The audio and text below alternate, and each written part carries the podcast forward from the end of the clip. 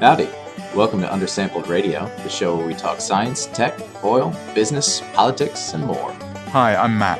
And I'm Graham. Together, we're the hosts of this circus.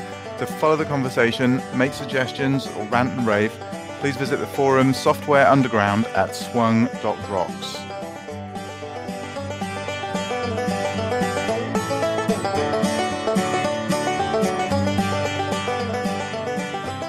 Hi, everyone. Welcome to episode 57, index 57, that is. Uh, we got Aaron Roberts on the show today, visiting us from Austin. And uh, like most of our guests, I, I feel like. Um, and and there's Graham. There's Graham Ganssle in, Hello. Uh, in New Orleans. It's- it's gone fuzzy already. Again, all right. Yeah, so you I- just, I just feel like you've gone fuzzy. I'm gonna, yeah, I'm gonna fix this. You just keep, just keep talking us in. And uh, and I'm non-fuzzy, and I'm back in Nova Scotia. I had a day. I had a, not a day, several days. I had a week in the field last week, in- Oh. literally in a field, or more of a clearing, really, in Boston, Hmm. doing GPR experiments. It's pretty fun. That sounds awesome. Yeah, Why- it was. It was really good. It's my first exposure to like near surface geophysics. Why were you acquiring the data? Uh, we um, we're working on a, a really interesting project to try and get better at um, detecting hazards and buried infrastructure on construction sites. So a bit of bit of near surface geophysics, and basically to do the interpretation of those GPR images automatically. That would be the that's our goal. But why were you collecting the data? Uh, well, th- this was actually a field experiment to help us calibrate that automatic interpretation. Oh, so is this is this a potential offering for Agile Scientific yeah, data well, it's, acquisition? it's not a potential offering; it's literally an offering. It's literally of- the first run. as of last week. Yeah. So uh, yeah, I you know I, I think um, people are thinking about you know it's we've got a lot of data in geophysics, but we don't have a lot of labels. Uh, so one way to make sure you got labels is to actually bury the stuff that you're going to then detect, and then you know what everything is already. So it's kind of like a physical modeling experiment. so did you um, go? So you went in a field with an excavator and buried bodies and manhole covers and stuff. exactly yeah yeah i well, hardly anybody's in the end it was very hard to to get hold of that kind of thing but Their um acoustic impedance is relatively low. but yeah it was um and just getting to play with kind of real live action geophysics. And um evans used gpr before but i haven't so it's kind of a new experience. It's kind of funny right? Because you don't it's not like seismic geophysics where you kind of go out and go okay well i'm planting a receiver here so i know exactly where this is. That's where my data is coming from. You're pushing like a shopping cart around like a trolley it's kind of jiggling around all over the place. And and the and the you know gps isn't good enough to tell you where those traces are coming from. So if you haven't so you've pretty much got to kind of measure everything in and then say okay i'm going to try and get my data from these spots. But um yeah a bit of a bit of a survey challenge. It's not just like whip it out the back of the van and trundle it around over a field. Wait, do, okay, so you have some sort of low resolution geospatial information, and then how do you rectify? Do you rectify the the, the locations during processing, like doing surface statics or something? Uh, yeah, I mean, yeah, we were lucky enough to have a, a flat field and enough room to kind of measure out what we wanted to do. But um, yeah, I mean, how, I, I don't know, operationally, it's potentially a bit of overhead there with figuring out where everything is. Or you go for like a differential GPS, which you can plug into the instrument and then you know the location of every line to within a few centimeters. Okay. We didn't have access to that this time So- around. Can I make a suggestion? A Yeah. marketing a marketing suggestion? Please. So on the and I'm I'm an expert at this, by the way. um, Hang on a sec. the uh, yeah there you go the pen out on the website the offering is uh, agile scientific will push things around in a shopping cart for you as long as they're GPRs. yeah. Well, that's that's pretty catchy. Yeah. I think I'll so. buy some. I think so. Our guest today is Aaron Roberts. Aaron, welcome. Thank you. How are you guys? Good. Where are you? Uh, I'm in my kitchen. okay. Where's your kitchen? It is in uh, my apartment, which is in Austin, Texas. I believe may have been mentioned before, but I'm not sure. Yes. Yes. Well, welcome from Austin. Thank you. Um, we're actually Matt and I are headed over to the great state of Texas tomorrow, oh yeah, what area? What area? Houston. Ooh, Yep. that, Yeah. will be interesting. It will be interesting. I'm very excited to see how recovery efforts are going and things like that. We're going to do a hackathon over there. It's going to be cool. That's right. I remember you mentioned that now. So, um, Aaron is a friend of Undersampled Radio via his friend who's been on the show twice. His name's Ethan. So um, we're glad that we could we could get another real data scientist on board because you are in fact a data scientist at LawnStarter, right? That is true. That is indeed true. what is LawnStarter? Well, uh, Lawn Starter is basically Uber for lawn care. So um, the long and short of it is basically that we run a marketplace where if you are a provider of lawn care, we help you find people that need a lawn care provider. And I think that's about it. If I needed help um, with my the subsurface part of my lawn, could I hire Agile Scientific to put a shopping cart around in the lawn? I'll uh, see if we can get that on the uh, on the roadmap. Okay, thank Hardly you. anyone thinks about what's going on under the lawn. Yeah, well, There could be unexploded ordnance under there. That's very true. Well, Shallow graves. no, Uh, I was thinking more about um, agricultural constraints, maybe. Um, put- What do you mean? I don't know. Well, I, I don't know. What do they run subsurface piping or something? I don't know anything about lawn care. Uh, Uh, actually, I don't know anything about lawn care either. yep. Okay. Um, well, that's good. So, so what do you do at Lawn Starter if you don't know anything about lawns? Yeah, basically, I'm the data guy. I help uh, push data around, and I help try to use it to make our essentially like matching algorithms a little bit smarter. Um, you know, part of our premise is that we can make the business a little bit more lucrative for the providers of lawn care, and one of the ways that we do that is uh, basically using location data to try to match them to customers. Um, you know, the more time they spend in traffic, the less time they spend mowing lawns, and um, since it's also a seasonal business, they kind of have to greedily accept whatever job that they can, which means that uh, just because you know it happens to be the case that they get a customer in South Austin and then a customer in North Austin early on in the season, they've now just set themselves up for uh, not exactly an optimal scenario. So that's one of the areas in which we can help. Yeah, right.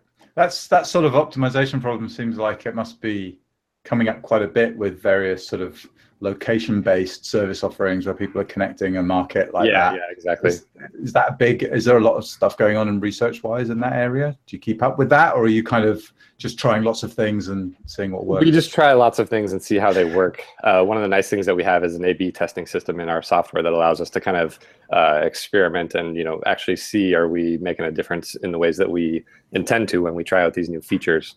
Um, so yeah, not not a ton of research in terms of like what are other people actually doing with this, but um, yeah, we we have a couple of different ways of kind of dipping our toes into the water without uh, fully committing to any given idea with that uh, testing system. Yeah, right. What what does it look like? This sort of um, you know cycle time from like, hey, I wonder if that could work, to actually like implementing it in an A/B test. Like, what is that? I mean, I guess it depends on what the idea is, but um, yeah, so like actually for the stuff that I work on actually pretty quickly, and I think that's mainly because um, I don't really have to rely because of the system that we have built. I don't have to rely on very many other people to actually get a test out there. Um, because I actually do the ETL on our software as data, I can create the features that I need. Um, you know, I'm self-service in that way, and then additionally, I maintain some of the endpoints on an API that we run that essentially give the results of my algorithms to our software. So, um, you know, it's I'm actually my own bottleneck in in that sense. a climb bottle. If you. Yeah. Uh, that's yeah, that's cool. So um, so you could basically. Uh, you know, ha- have an idea while you're brushing your teeth in the morning and have it rolled out by the afternoon, kind of thing. Maybe not that fast, but yeah.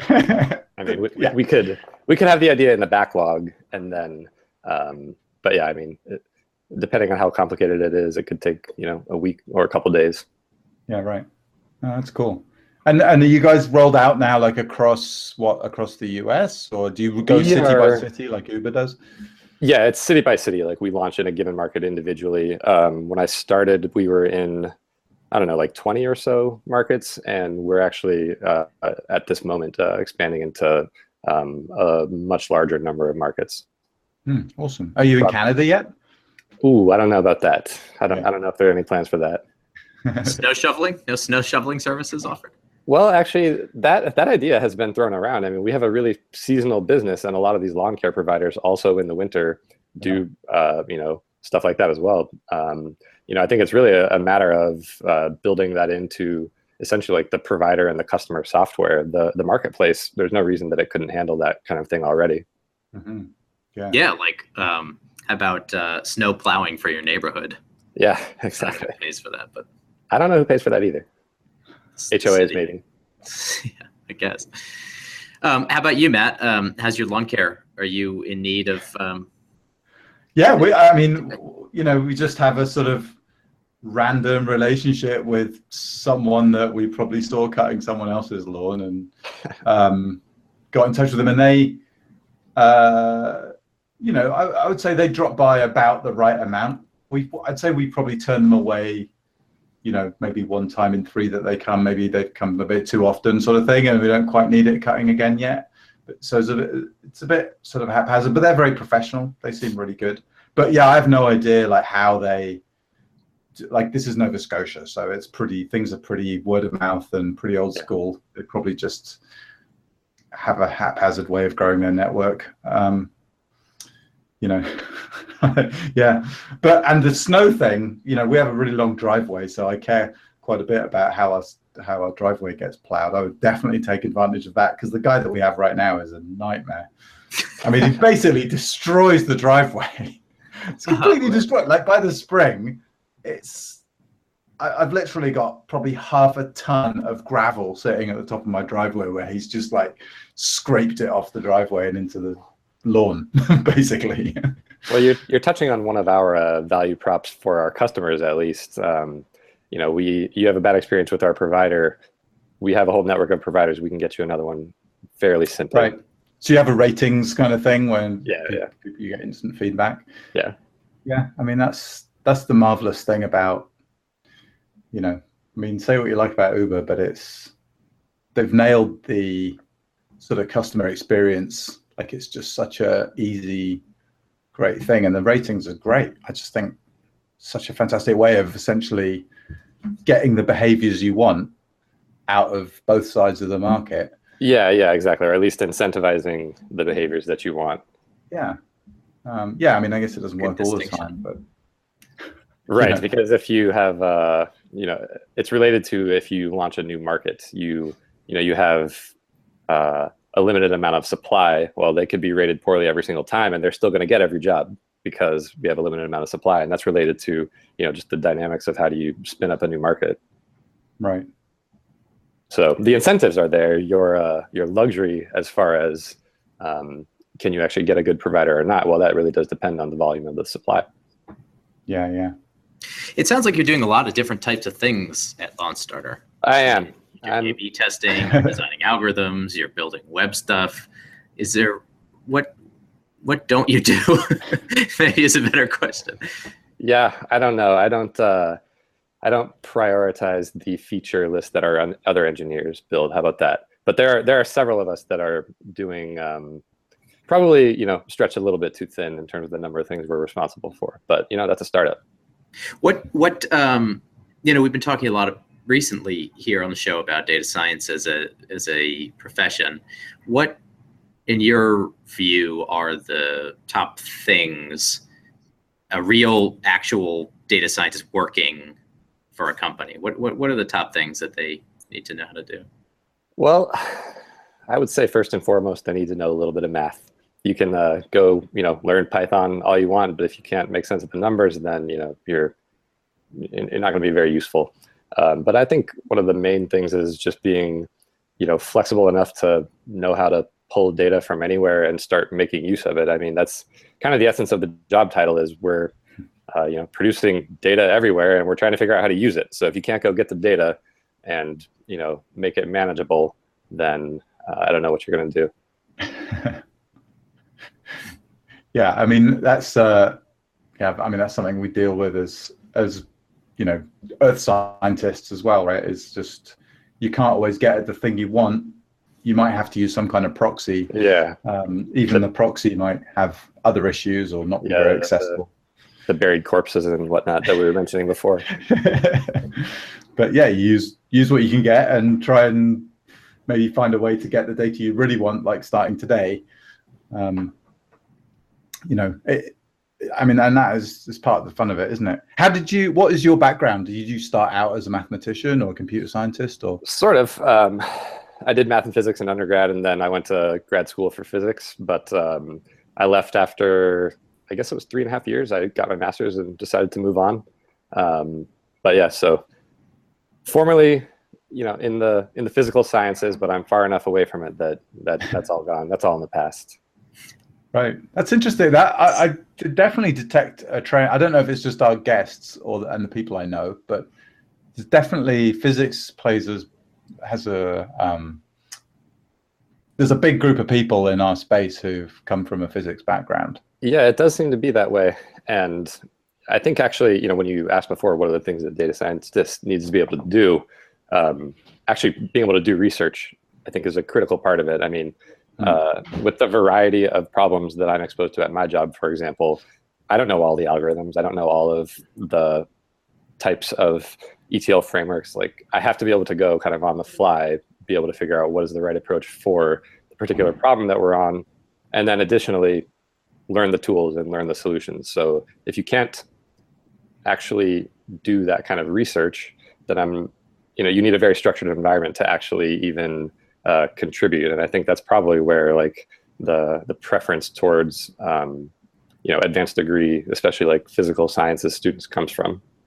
Yeah, right how much um, research type stuff actually goes on in business? Like how much how much testing happens before uh, toolkits are decided on, and et cetera?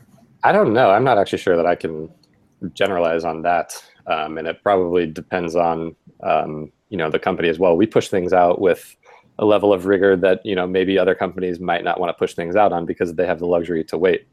So I would say the answer to that is highly highly variable. Hmm.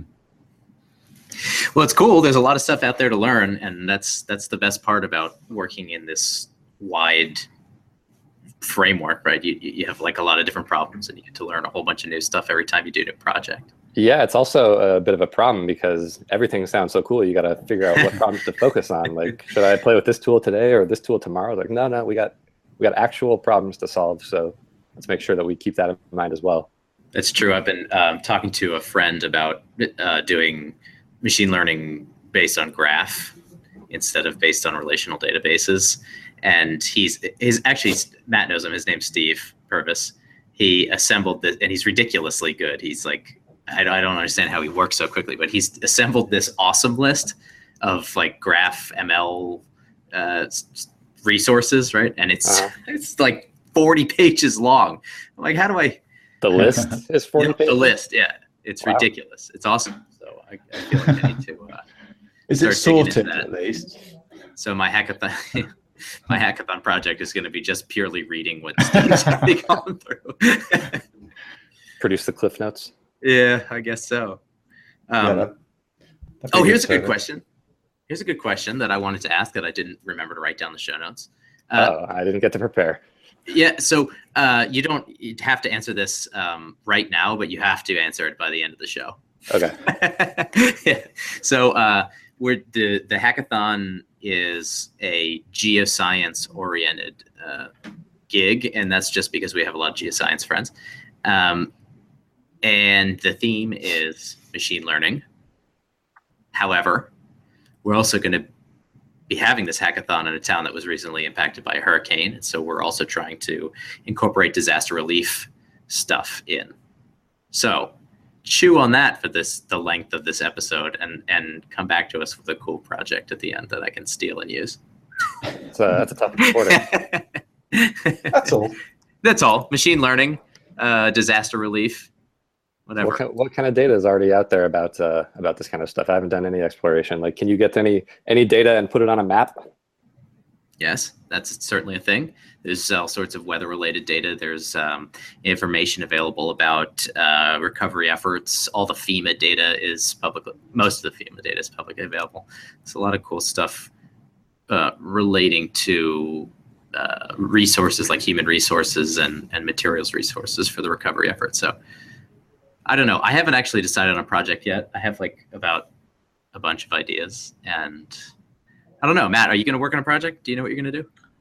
Uh, I, I usually start with some sort of dream of maybe maybe hacking on something and then not really getting very far with it.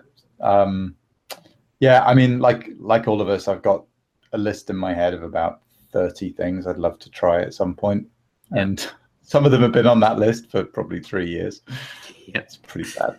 Um, but yeah, I there's been some good chat on the Software Underground about uh, some projects last couple of hours anyway this morning. There were some ideas. So it's interesting hearing from the people who have been at a food bank, say, you know, trying to help distribute food and just saying stuff like uh, what did Rafael Pinto said yesterday. Um, he spent the whole time just reading um, or trying to find, interpret, and translate um, best before dates on food items. And that seemed to be a massive sort of, it's not the sort of thing you think about, right? But Yeah. it's actually a real pain in the neck when you're trying to get a lot of food out to a lot of people and you don't really know where the food came from. So, um, it- I, you know, I- we will have some people there who've been involved in projects like that, and a couple of people who know about a large number of projects with FEMA and other things. So, I think we'll be able to find projects that line up with people's interests and the sort of data we've got access to. Um, yeah. So, uh, what, I, like, I wanted to ask Aaron. Um, it, is the company distributed? Is everyone based in Austin, or are you from there, or how how did you wind up in Austin? I wound up at Austin originally because of grad school. I went to UT here. Um, nice. The company has a couple of distributed team members, um, but yeah, the, Austin is the the primary office location. All right. It seems like there's a really sound, solid tech scene there. Yes, definitely, and and growing. Uh, I don't know if you know how much Austin is growing, but um, no, it's it's getting crowded. I actually, so I was at UT for three and a half years.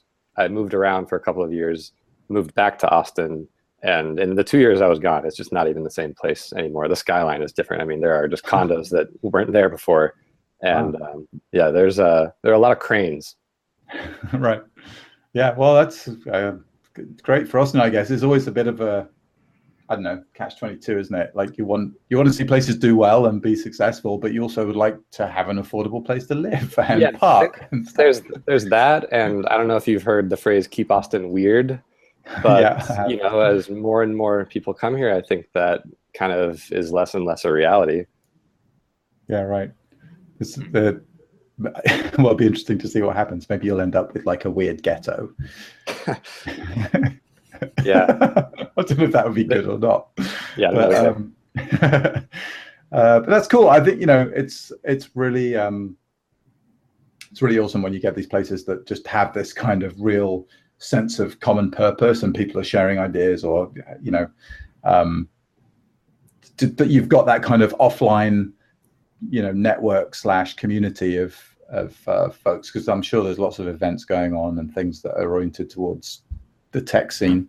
yeah, be kind of definitely, and and even like just downtown Austin is kind of small, so like just physically you have proximity to a lot of the same types of people. So um, I think that's a good thing as well. Yeah, right. Oh, that's cool. Um, so I'm, I'm looking at. The, did you write these things, or is this gra- like I, I feel like cryptocurrency and baseball. Uh, Graham has to have written those. Yeah, those are his notes. well, okay. So here's the deal. I was in Austin the other day. We were ch- we just went out, and Aaron and I, first time we met, we were just chatting, and we went all over, over these topics. And I, I don't know. I just think they'd be cool things to talk about. Yeah, we did. We did touch on a lot of topics. I so just ba- wanted to basically record the conversation we already. yeah. Right. yeah. So the baseball model. Are, are you uh, are you another one of these uh, fantasy baseballists? No, that that's kind of a past life. It's actually um, that project alone might be the reason that I left grad school for physics. uh, so I guess the story was for me um, as an undergrad, I never wrote a single line of code. Um, when I went to grad school, I wanted to do theory originally. Then, come my first summer, I needed funding, so I joined an experimental group, and I had to analyze some data in MATLAB, and that was about the end of it. Uh, I just really enjoyed working in MATLAB, and I don't really know where I got the idea for the baseball project, but um, I had an idea about some stuff that I could do with baseball statistics and essentially, you know, try to predict who's going to win a game, um, that kind of stuff. Um, yeah, there, there was a good period of time where I was pretty interested in gambling on sports, but uh, like I said, that, that's that's maybe in the past. Yeah, that's yeah. cool though. I, I feel like a lot of I, I definitely identify with that sort of discovery of computers and that realization of whoa, I, like yeah, suddenly yeah. you suddenly you look at every single thing, like problem anyway, differently. Yes, exactly. Like the the the particular problem that I was trying to work on was um, essentially measuring the size of um, a a laser, essentially like the diameter of the profile, you know, mm-hmm. and it was very tedious. And so I spent a lot of time like actually building a program that would make it much faster. And that's when I kind of like realized, you know, the the power of being able to write code and um, hmm. you know just automate things.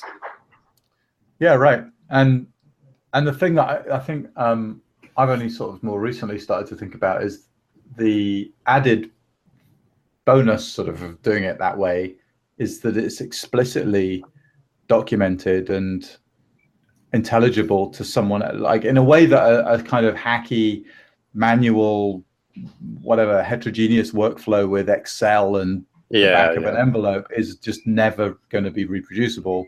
Code actually is like, no, no, this is exactly what I'm doing. Like, well, exactly I will say, I will say it is a challenge to produce, you know, reusable and maintainable code. yeah, sure. Uh, there, there isn't, you know, an art to doing that. Um, but yeah, it's not like it, it does all exist in one place. Like technically, if you can look at a script, you can kind of figure out what it's doing. So. Right. Yeah, and it's it's completely sort of explicit, which I think, you know, when I look back at, I mean, there's all sorts of things I did early in my career and at grad school that there's no way I documented them well enough to know how I actually did them. Yeah, I think that that's actually probably the reason that the whole baseball project didn't make it a little farther than I did because I had several manifestations of the project, but the first one was in MATLAB, and then the second one was in like VBA because I was trying to be an actuary at the time, and that's a language they wanted to see. And every one of them, like I, the the idea was very simple, but I re-implemented everything from scratch each time I did it because I wasn't essentially very good at software development. I didn't really know, so it was a little bit of a limiting factor actually. Um, mm.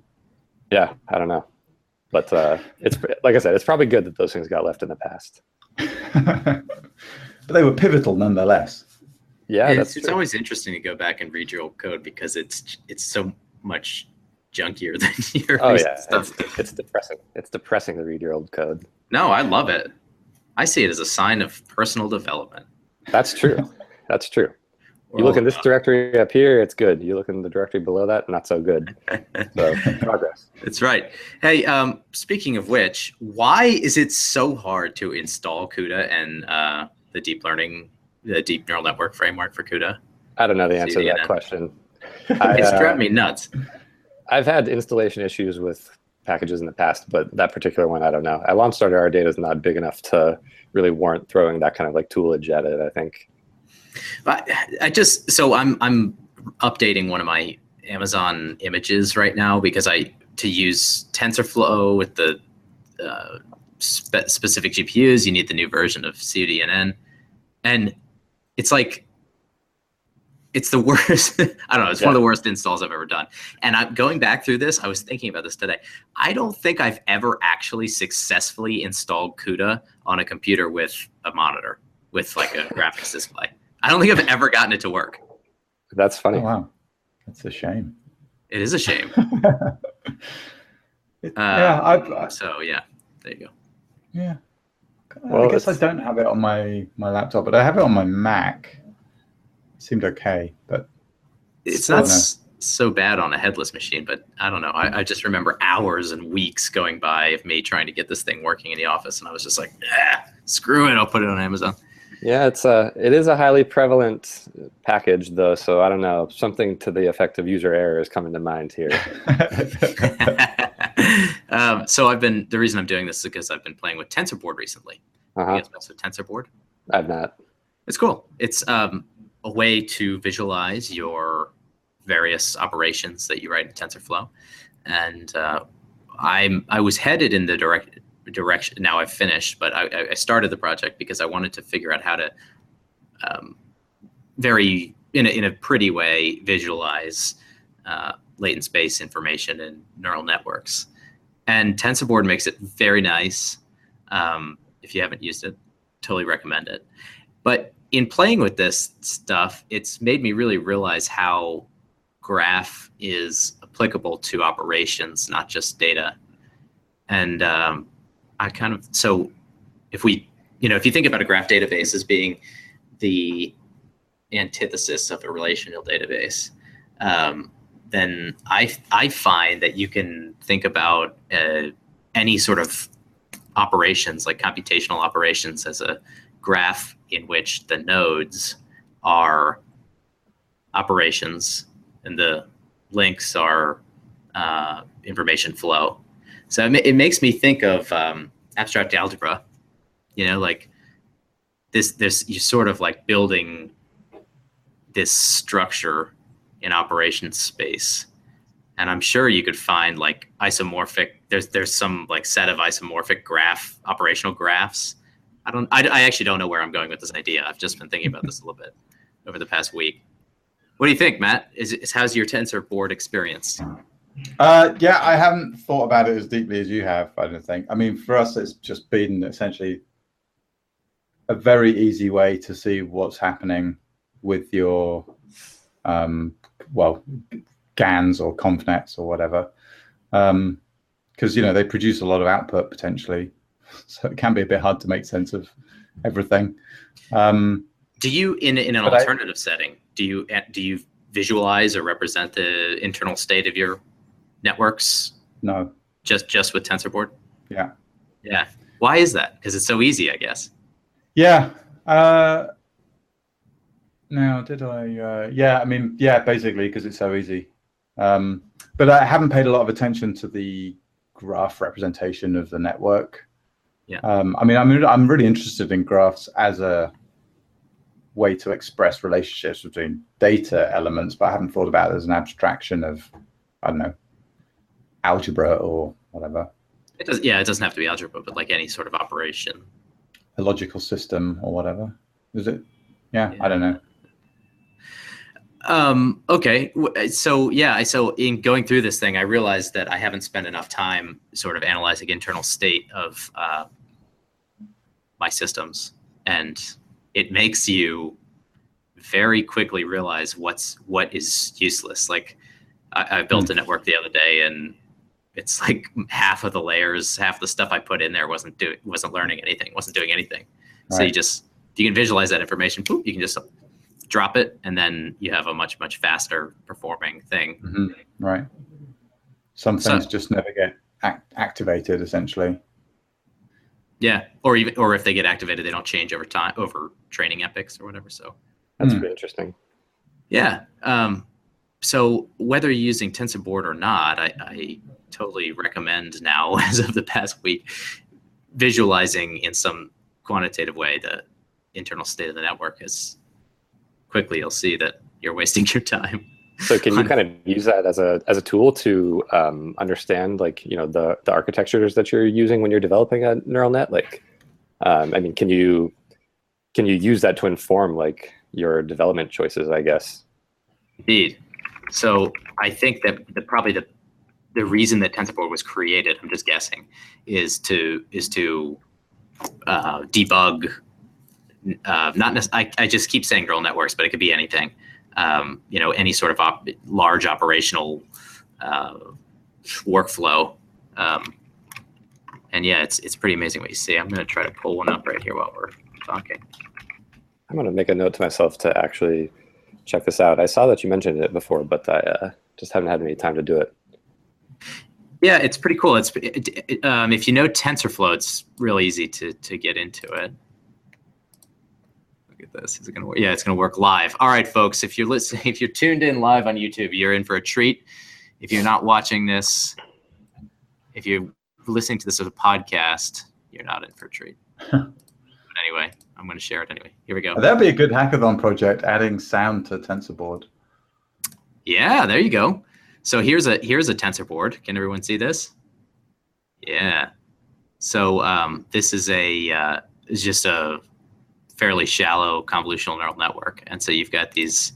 Here's a convolutional node. It's like a super node, and inside the super node, you've got operations, um, which are, you know, your standard thing, and you can see your outputs here. So on this subgraph, you see your loss function, and um, again, if you're not watching this, what you get is sort of this interface between supernodes, which represent like logical operations, and their flow, the information flowing between them.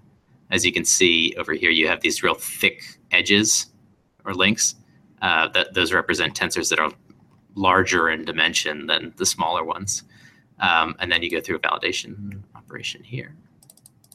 So it's a pretty cool debugging tool to, to look at this the um, structure of a of a workflow, but it's also good to analyze the loss and the state here. Oh, there's some random noise. That's not a good state. But anyway, um, I'm going to stop pointing at things that the podcast listeners can't see now. But check it out. It's lovely. Yeah, it reminds me a bit of um, well, the, those those well, they don't remind me, but uh, it makes me think a bit of seismic processing and how awesome it would be to have that kind of dynamic um, view into um, into your seismic processing flow. Ah, you've never tried Size Up then? Who? Size Who Up? Size, size up. up. I've never even heard of Size Up. Well, get on it, man. It's uh, it's okay. So um, there's a guy named Art Gray in Houston with a company called Generation Services he and I'm totally going to get this wrong, but I think it was his partner and Art who built the original Size Up. And now it's owned, they sold it, it's owned by someone else. And what does it, which process, can it plug into any processing system? No, no, it is a, it is. A oh, it is a processing system. Software. Uh, Cymax now owns it. God, why these names are terrible. Cymax and size up at yeah, Cymax Techno CymaxTech.com. Uh, but they do have a flow, sort of like a workflow diagram. So basically, what we're talking about here, Aaron, is um, you receive raw noise records, which is just energy propagated through the earth, and you want to make it, you want to somehow turn it into geology ish stuff. And to do that, you have to go through a lot of wave field processing steps. And this software does that graphically. Like um, it's actually kind of VBA-ish, but you do you like plug modules together using, or that's actually you know what it's like. It's like LabVIEW. You like plug yeah, modules yeah. Okay, together with links. Yeah. It's pretty cool.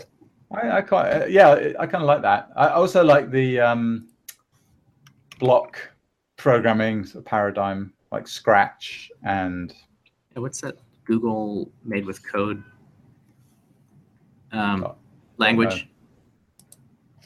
I don't know, but um, the uh, they had a development environment for Android.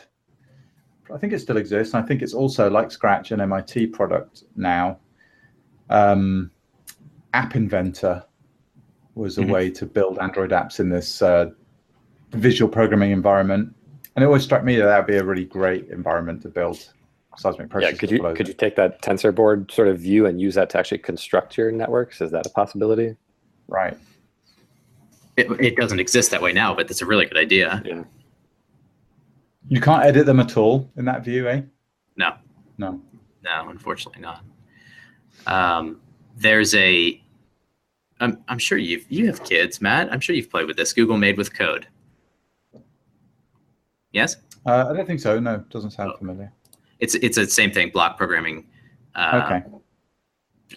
Cool. IDE where you there's they give you little challenges and you play with it. It's it's horribly addicting. Like I, I think when I found out about it, I wasted half a day playing with it. I'm I'm just on the web right Yeah. now trying to Blockly. Well, what what I really what- remember liking, I played with a thing called um, AVS way back, which sounds a bit like it might be a bit like LabVIEW, and it was basically a way of building a flow, and data went in, and then you could like have visualizations of different, you know, basically just plug in a visualization block wherever you like and uh, configure everything within its piece, and you know, it's basically just programming, but it seemed like a really nice way of sort of exposing the complete API because it was so visual and you were choosing everything from a box of stuff, like from a palette. You could see all the options open to you at every spot, right? It's like, what can I do with this data? Oh, well, here's, you know, um, because it strikes me that API exploration and discovery is a real, I don't want to call it a roadblock, but I mean, there's a speed bump there for beginners, right? Um, There's a speed bump there for experts who are switching well, ex- toolkits. yeah, sure, experts too. I mean, I, st- I I practically every day discover another NumPy NumPy function I didn't know about. Yep. Um, you know that I've been doing in some wacky way or slow way before. I, I know that feeling. yeah, I mean, it almost seems to go on forever. It's almost worth like even when you know exactly how you might accomplish something, still search for it on Stack Overflow because chances are there's a NumPy function. Yeah, yeah, yeah. It's it's the sort of Aladdin's cave of APIs. hey, did you did you see the show note here about uh, Tortuga Ag Tech? I saw that. What is Yeah. that?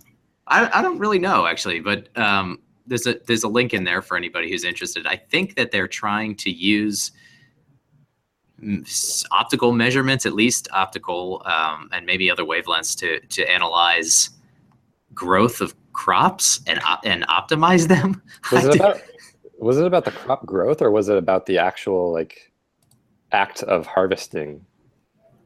I, I don't know. You tell me. I, I I only know what is on the splash page. I just remember seeing a fairly uh, nimble looking robot arm and Yes. so that suggested to me that it was probably for harvesting. Oh, I thought that was just. I thought that was just a camera. Oh, maybe it was. I I don't know. And then Yeah. something you've put something in here about packing, which made me think of like looking at the box and going, "We need a zucchini that's exactly this shape." Or maybe or maybe they can take the zucchini and fit it in whatever package works best. right. So the question here is: Has this data analytics craze gone too far, or is this a good idea? Well, Which can- part of it? Just I mean- order something small from Amazon, and you find out that they don't have a packing algorithm. yeah, you're right. I think their algorithm is if it's a certain size, give you this box. Otherwise, give you a bigger box. right. I mean, she- fill it with all this weird air packaging. Yeah, I Yeah. had so much packaging from things that were just in way too big of boxes when I moved apartments and got some new stuff recently. Yeah, right. I I mean, I guess I guess the question is: Does the does the IoT is it going to live up to its promise? I mean, when we're when we have nimble robot arms with cameras and clippers on the ends, I mean, is it? I don't know. This- I was are we just- thinking the. I was thinking specifically about the what were the Tortuga Ag Tech was that what they were called? Um, I was thinking specifically in that region, like it definitely is worthwhile. I think to automate the harvesting of plants. You know, I told you that I was growing hydroponically in my uh, apartment, and it would take me like half an hour to pick the lettuce that I need for you know just one harvest and a salad for a couple of days. Like it's Really? not it's a highly manual process and like granted I was like sort of fighting the geometry that I was in a little bit, but still going in there and manually doing that, you know, if you wanted to be, you know, a small operation hydroponic grower, like there's a mm-hmm. lot of manual labor involved with that, let alone like actually, you know, optimizing your plant growth, you know. Mhm. So the answer is yes. I believe, yeah. I I mean, maybe or maybe not for the like actual optimization of the growth, but for actually uh, helping you accomplish some of the physical tasks, for sure. There's definitely room for help there. Well, why not? Why not growth optimization? My first thought there is because it's almost too easy to grow hydroponically. So I'd never grown a plant in my entire life. I got this system. We set up a water pump. It, you know, makes sure that we water the plants at some frequency. I turn on a light and I had huge lettuce plants. And I've never done this before. So like it was so easy. It was so easy. And so like It turns Yeah. out that nature's already done the optimization.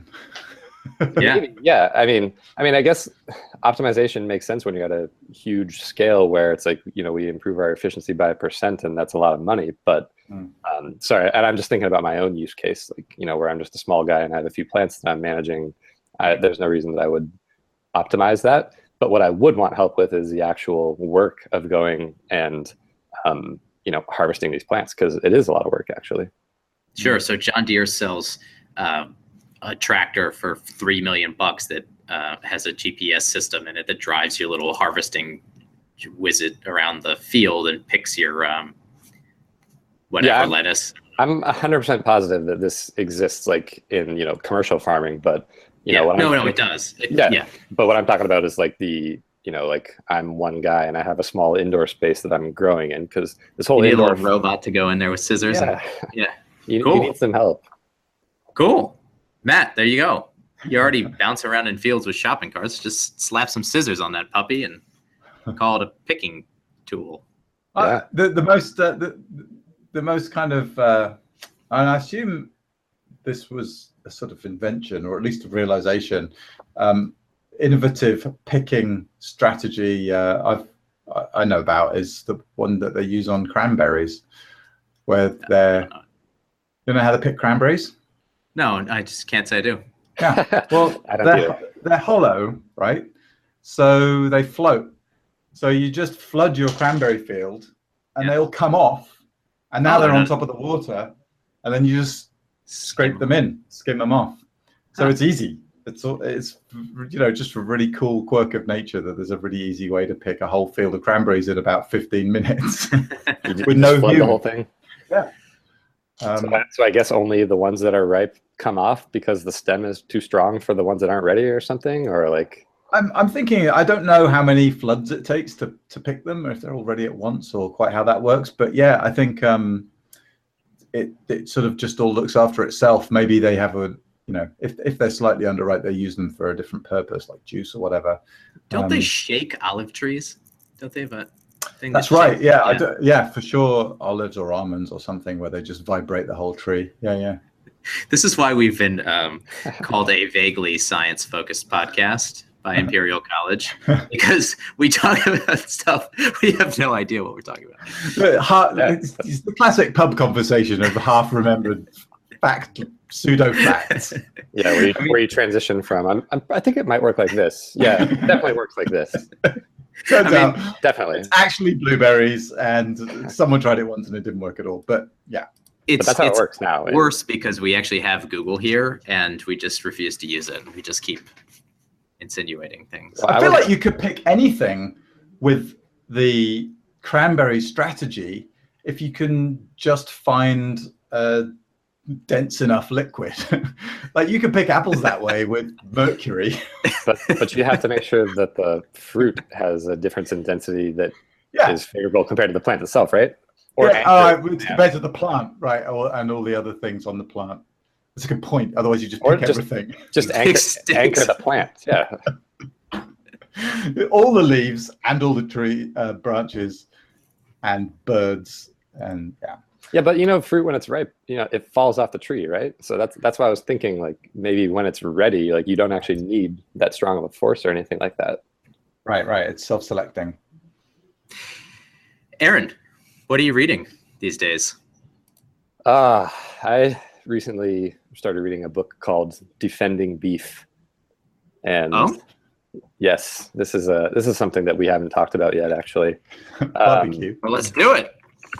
Well, I get my hair cut about once every three months. And a few months ago, I was getting my hair cut, and the person cutting my hair was telling me about some, you know, health documentary. It was related to the food system and stuff like that. And she was like, Yeah, you should totally watch it. And I came home, and it just happened to be the case that my girlfriend was watching it. Oh, cool. Uh, we watched it, and granted, this documentary was pretty pretty hokey, but uh, it was about basically promoting a vegan diet, and um, but we started watching, or at least I started watching more documentaries that are in kind of the they have a similar thrust, I suppose. Um, and some commonalities emerged. Anyway, me and my girlfriend decided to try to be uh, vegans, which I'm embarrassed to say it out loud, but we did. Um, but you know how you end up in those uh, echo chambers that are produced by recommendation systems? I found myself believing that that beef was like the worst thing in the entire world, and I know that there are some problems with our um, food systems and particularly the way that we produce beef on a large scale. But I just got to the point where I needed a different opinion other than you know vegan is the best thing you can do for you know the environment and your health and all this kind of stuff. And um, so yeah, it's called Defending Beef, and it's basically describing. It's not defending at all sort of the industrialized you know beef production system that we have, but it is talking a lot about the benefits that um, essentially the interaction between cow, cattle and um, grassland has on the ecology and stuff like that. So um, it, it, was interesting and uh, it's it is interesting, I should say, and it's uh, good to get a different opinion other than the ones Netflix keeps trying to force down my throat. So, so did it work? Are you eating steaks again? Uh, well, the vegan diet it's kind of like an at an 80-20 state. So. Uh-huh you know, on the weekend we we eat meat and other things, and try not to as much during the week. Well, it's probably the for the best. Try to try to uh, you know mitigate consumption. That's cool. Yeah, this, I'm just hungry a lot during the week. is this uh is the author Nicolette Hahn Niman? I can Google that right now and let you know. Okay, I just want to make sure I have the right link in the show notes. While you do that, Matt, what are yeah, you? that looks right. Uh, I'm just between books, I guess. I just finished the computer science distilled book that I've mentioned before. Yeah. Um, and I'm just about to start. I think I might. Well, I don't know. I'll probably take some papers to read on the plane tomorrow, but um, I might bring it for the way home. I picked up a book called "On the Abolition of All Political Parties" by Simone Weil or Whale. Anyway, not sure how she pronounces it, but W E I L. Um, it's quite a short little book. I don't normally read political books, so we'll see how far I get with it. But I, I guess um, you know I'm curious about the the for and against of um, of political parties. I, I, I feel like maybe they cause more problems than they're worth, but maybe I don't know. So it's not a story. discussion of like our implementation of the party system, but just the idea of a party system, or I actually don't know anything about it other than the title. So I don't know if it's for or against. Uh, I, as I was uh, looking for it now to make sure I got her name right, it it looks like it might be uh, an older book. So I don't know if it's mostly a sort of philosophical treatment, a you know quote unquote timeless philosophical treatment, or uh, if it's specifically about today's parties in some particular country. Uh, oh, it's from 1943. In fact, I'm reading now. So Oh. it's definitely not about today's political parties, but maybe it has some interesting insights about. Yeah, maybe it will be a- prophetic. yeah, I was just thinking. Let's let's hope it isn't prophetic. Yeah, and I think she's French, So she's probably had some pretty direct and awful experience uh, from the time. Well, What good are you luck with reading, it. Graham? Yeah, thanks. Yeah. I'm reading a book called Super Sense by Bruce Hood, which is about the uh, why supernatural beliefs are a thing and how human beings come up with these ideas. Um, it's okay. It's not my favorite. You know, uh, did you read the book uh, Spook by Mary Roach? No.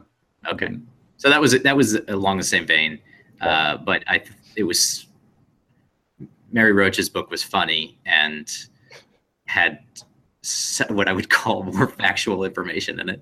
This book is is good. It's interesting, but it's uh, it's a little lacking in in detail. so uh, yeah. So to be clear, you're talking about aliens. no, I'm talking about ghosts. Uh, okay. and uh, luck and um, you know variety of other things but i guess Yeah. aliens too yeah Yeah, just uh, things that go bump in the night. yep yep matt hey matt oh actually no let's let's we have a, we have another thing to do today hey aaron Yes. All right what's your hackathon project You know, where my mind went initially was kind of like, and this is why I asked what data can you put on a map? I wasn't talking about weather. I was kind of talking about like where the resources exist. So I was kind of trying to think of like mapping resources to disasters and like population densities. That's that's as specific as I got in the about five seconds I got to think about it. I like that idea. I mean, you could migrate. You could like map in migration of resources or something like bottlenecks in in resource transport. That'd be cool. Tensor board sounds like tensor board. And with that, we're off. But I wanted to mention before we go, before we sign off, um, we will be with you next week, live and direct from. And actually, I'm really talking about this weekend from the hackathon. So. Okay, cool. Um, Get prepared to uh, see us in hacking action. do we know Houston. what day we might try and do that yet? Um, But I don't know. You're the busy one, man. Yeah. Uh, tell me. Maybe Saturday or Sunday. well, we'll, try and plan something and get get a link up on the uh, Twitter feed Okay. and okay. and software and software underground maybe. Um, Fi- you know, like five minutes before, yeah. which is Sure. usually how we do it. Okay. See you next time on Undersampled Radio. All right. Cheers. Nice to meet you, Aaron.